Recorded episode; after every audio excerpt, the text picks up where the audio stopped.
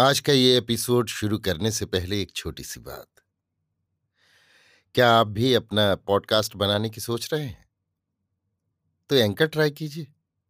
ये पॉडकास्ट बनाने का सबसे आसान तरीका है। नंबर 1, ये फ्री है।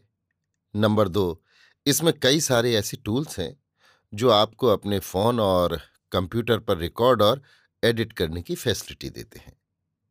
नंबर 3, आप अपने पॉडकास्ट को डिस्ट्रीब्यूट भी कर सकते हैं, जिससे इसे स्पॉटिफाई और दूसरे प्लेटफॉर्म पर सुना जा सके। तो डाउनलोड कीजिए फ्री एंकर ऐप या विजिट कीजिए anchor.fm पर अपना पॉडकास्ट स्टार्ट करने के लिए। ये तो थी एक छोटी सी जानकारी, और अब शुरू करते हैं एपिसोड का सिलसिला। तो आज के एपिसोड में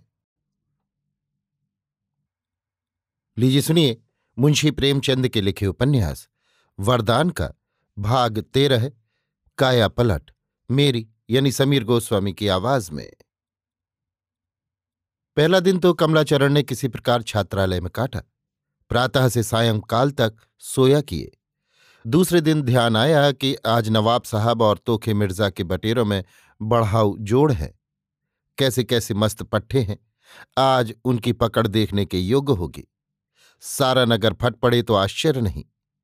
क्या दिल लगी है कि नगर के लोग तो आनंद उड़ाएं और मैं पड़ा रहूं। ये सोचते सोचते उठा और बात की बात में अखाड़े में था। यहां आज बड़ी भीड़ थी। एक मेला सा लगा हुआ था। भिश्ती छिड़काव कर रहे थे। सिगरेट खोमचे वाले और तंबोली सब अपनी अपनी दुकान लगाए बैठे थे।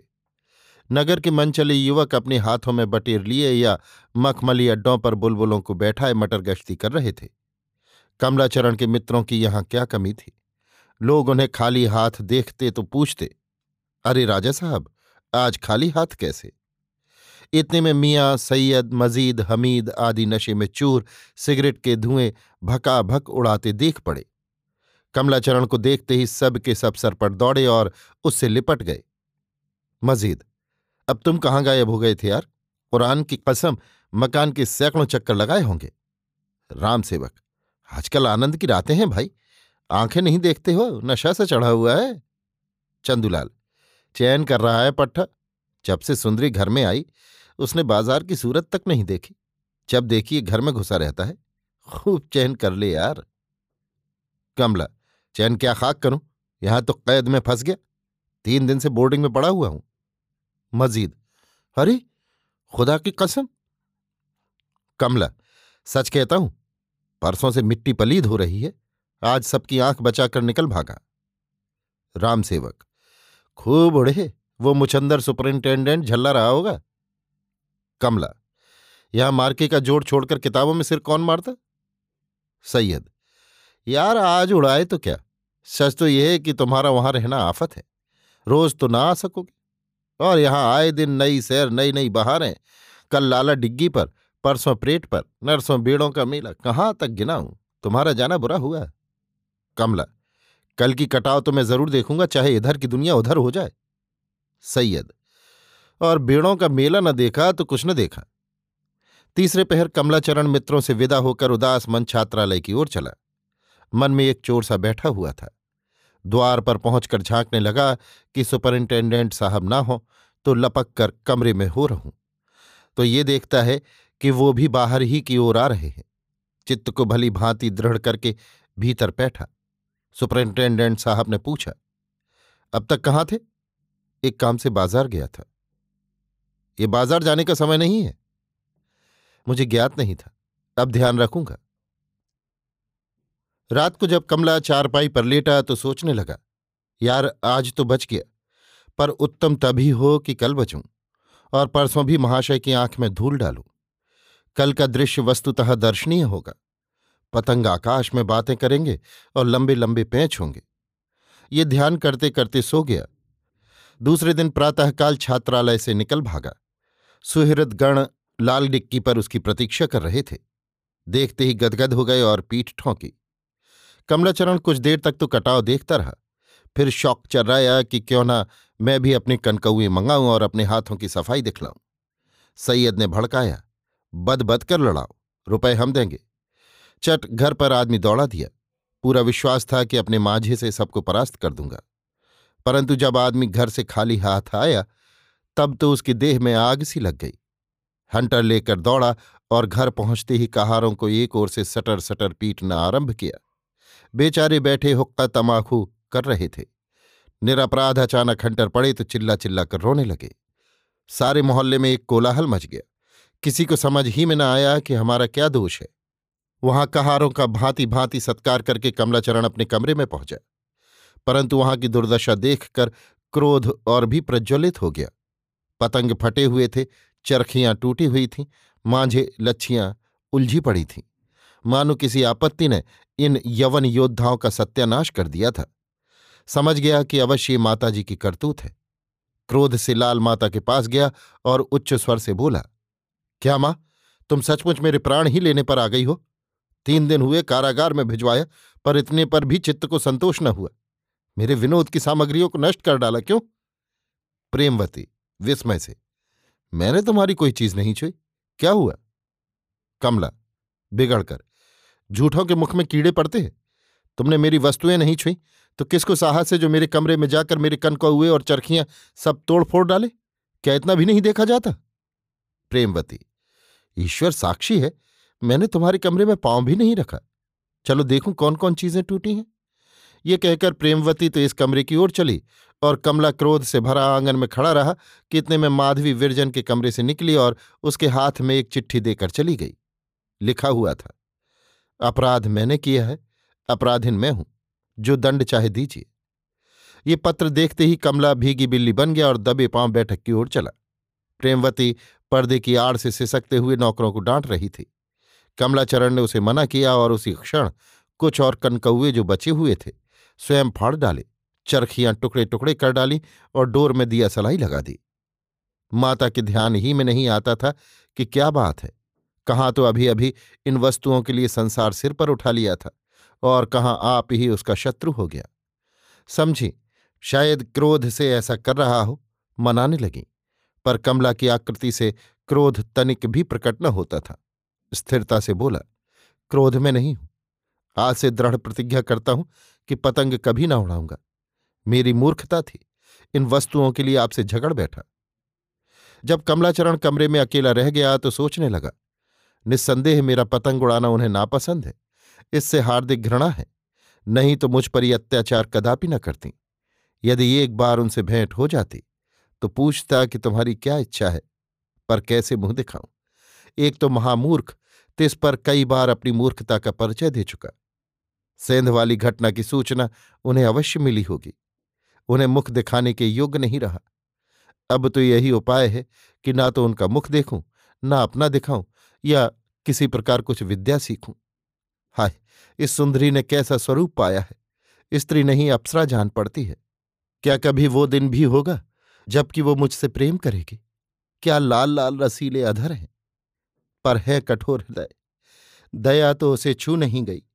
कहती है, जो दंड चाहे दूं, यदि पा जाऊं हृदय से लगा लूं। अच्छा, तो अब आज से पढ़ना चाहिए। ये सोचते सोचते उठा और दरबा खोलकर कबूतरों को उड़ाने लगा। सैकड़ों जोड़े थे और एक से एक बढ़ चढ़कर। आकाश में तारे बन जाएं, उड़ें तो दिन भर उतरने का नाम न लें। नगर के कबूतरबाज एक एक जोड़ पर गुलामी करने को तैयार थे, परंतु क्षण मात्र में सब के सब उड़ा दिए। जब दरबा खाली हो गया तो कहारों को आज्ञा दी कि इसे उठा ले जाओ और आग में जला दो, छत्ता भी गिरा दो, नहीं तो सब कबूतर जाकर उसी पर बैठेंगे। कबूतरों का काम समाप्त करके बटेरों और बुलबुलों की ओर चले और उनको भी कारागार से मुक्त कर दिया। बाहर तो ये चरित्र हो रहा था, भीतर प्रेमवती छाती पीट रही थी कि लड़का ना जाने क्या करने पर तत्पर हुआ है। विरजन को बुलाकर कहा, बेटी बच्चे को किसी प्रकार रोको, ना जाने उसने मन में क्या ठानी है। ये कहकर रोने लगी। विरजन को भी संदेह हो रहा था कि अवश्य इनकी कुछ और नीयत है, नहीं तो ये क्रोध क्यों। यद्यपि कमला दुर्व्यसनी था, दुराचारी था, कुचरित्र था, परंतु इन सब दोषों के होते हुए भी उसमें एक बड़ा गुण भी था जिसकी कोई स्त्री अवहेलना नहीं कर सकती। उसे व्रजरानी से सच्ची प्रीति थी और इसका गुप्त रीति से कई बार परिचय भी मिल गया था।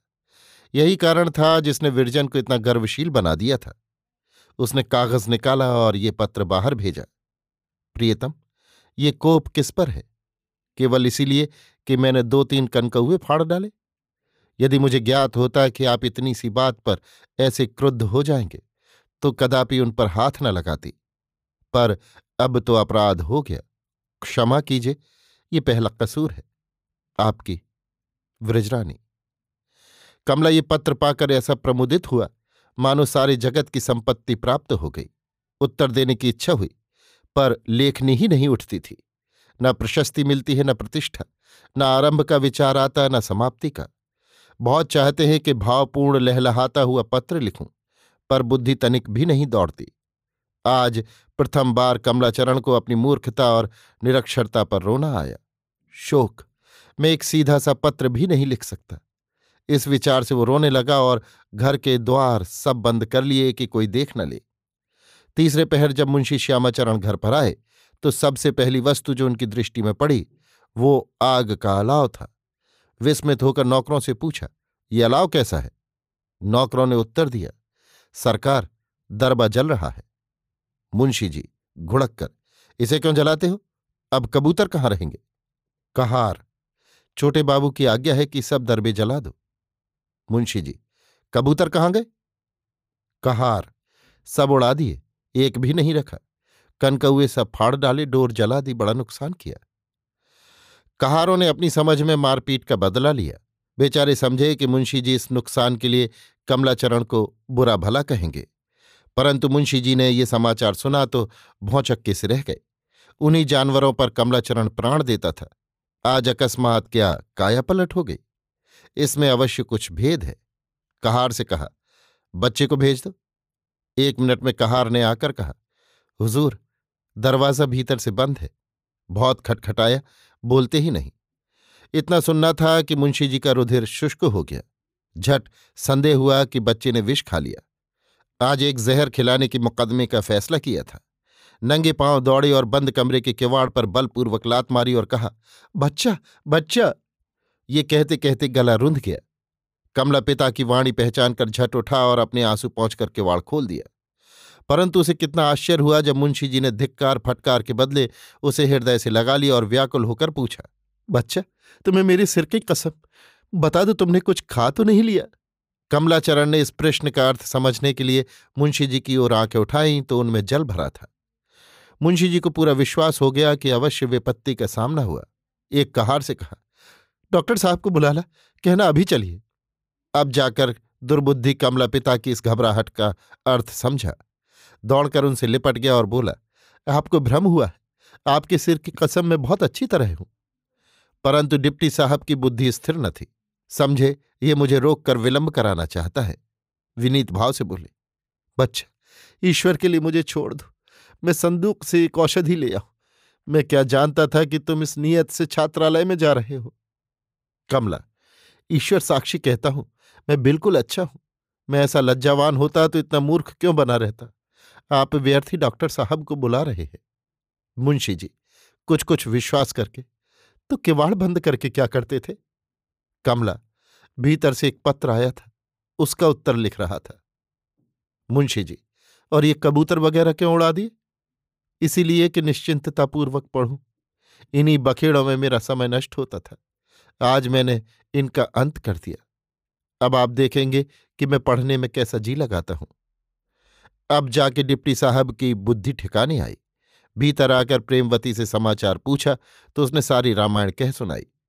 उन्होंने जब सुना कि विरजन ने क्रोध में आकर कमला के कनकौए फाड़ डाले और चरखियां तोड़ डाली तो हंस पड़े और कमला के विनोद के सर्वनाश का भेद समझ में आ गया। बोले, जान पड़ता है कि बहू इन लालाजी को सीधा करके छोड़ेगी। अभी आप सुन रहे थे मुंशी प्रेमचंद के लिखे उपन्यास वरदान का भाग 13 काया पलट, मेरी यानी समीर गोस्वामी की आवाज में।